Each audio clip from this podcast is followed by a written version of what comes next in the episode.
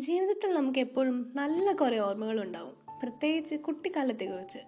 പണ്ട് നമ്മൾ വലിയ വലിയ കാര്യങ്ങളാണെന്ന് വിചാരിച്ച് ചെയ്ത പല കാര്യങ്ങളും ഇപ്പോൾ ആലോചിക്കുമ്പോൾ എത്ര നിസ്സാരമാണല്ലേ? കേരളത്തിന് പുറത്താണ് താമസിക്കുന്നതെങ്കിൽ പിന്നെ പറയുകയും വേണ്ട. അവർക്ക് നാടിനെക്കുറിച്ചും വീടിനെക്കുറിച്ചും സുഹൃത്തുക്കളെക്കുറിച്ചൊക്കെ ആയിട്ട് ഒരുപാട് ഒരുപാട് നല്ല ഓർമ്മകളുണ്ടാവും. അപ്പോൾ ഇന്നും ഞാൻ അതുപോലെ നല്ലൊരു ഓർമ്മക്കുറിപ്പാണ് പറയുന്നത്. ഗൃഹാതുരത്വം തന്നെ നല്ലൊരു ഓർമ്മക്കുറിപ്പ്. ഇന്നത്തെ നമ്മുടെ കുഞ്ഞു കുഞ്ഞു വലിയ കാര്യങ്ങളിലേക്ക് എല്ലാവർക്കും സ്വാഗതം.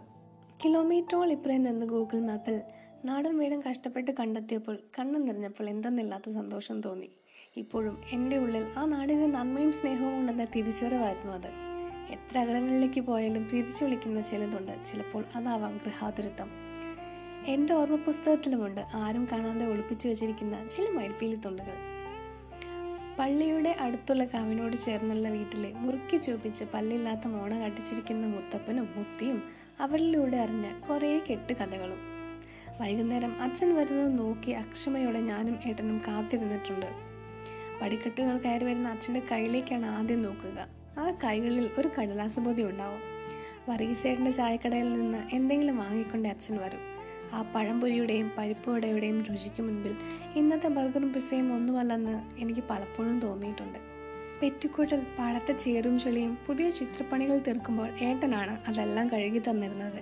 ഇടവപ്പാതിയിലെ മഴയ്ക്ക് മുറ്റത്ത് കെട്ടി നിന്ന വെള്ളത്തിലാണ് ഏട്ടൻ ആദ്യമായി കപ്പിലിറക്കിയത്.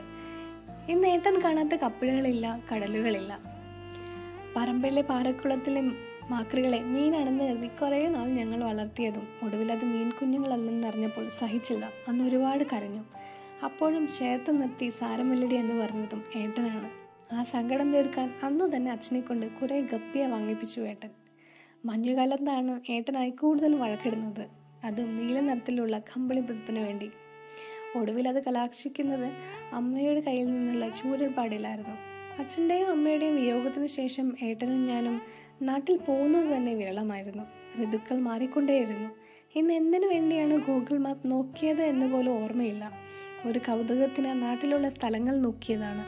ആ വഴിയുടെ മൗസ് പോയിന്റ് ചലിച്ചുകൊണ്ടിരുന്നപ്പോൾ ഓടിക്കളിച്ച തൊടിയും കാവും മുറ്റവും എല്ലാം എന്റെ വരവനായി കാത്തിരിക്കുന്നതായി മനസ്സ് മന്ത്രിച്ചുകൊണ്ടേയിരുന്നു. തിരിച്ചു കിട്ടിയിരുന്നെങ്കിൽ എന്ന് നമ്മൾ ആഗ്രഹിക്കുന്ന ചില നിമിഷങ്ങൾ നമ്മുടെ എല്ലാവരുടെയും ജീവിതത്തിലുണ്ടാവും. അതുപോലത്തെ നിങ്ങളുടെ ചില ഓർമ്മക്കുറിപ്പുകളും കഥകളും ഒക്കെ കേൾക്കാൻ വേണ്ടിയിട്ട് ഞാനിവിടെ കാത്തിരിക്കുകയാണ്. നിങ്ങളുടെ കഥകളൊക്കെ എനിക്ക് അയച്ചു തരണം. കുഞ്ഞു കുഞ്ഞു വലിയ കാര്യങ്ങൾ അറ്റ് ജിമെയിൽ ഡോട്ട് കോം എന്ന മെയിൽ ഐ ഡിയിലും അതുപോലെ ഇൻസ്റ്റഗ്രാം പേജിലും എനിക്ക് അയച്ചു തരണം. ആ കഥകളൊക്കെ നമുക്ക് ഒരുമിച്ച് കേൾക്കാം. അപ്പോൾ വീണ്ടും നല്ലൊരു കഥകളും ഒക്കെ ആയിട്ട് ഞാൻ വരുന്നവരേക്കും. Bye bye.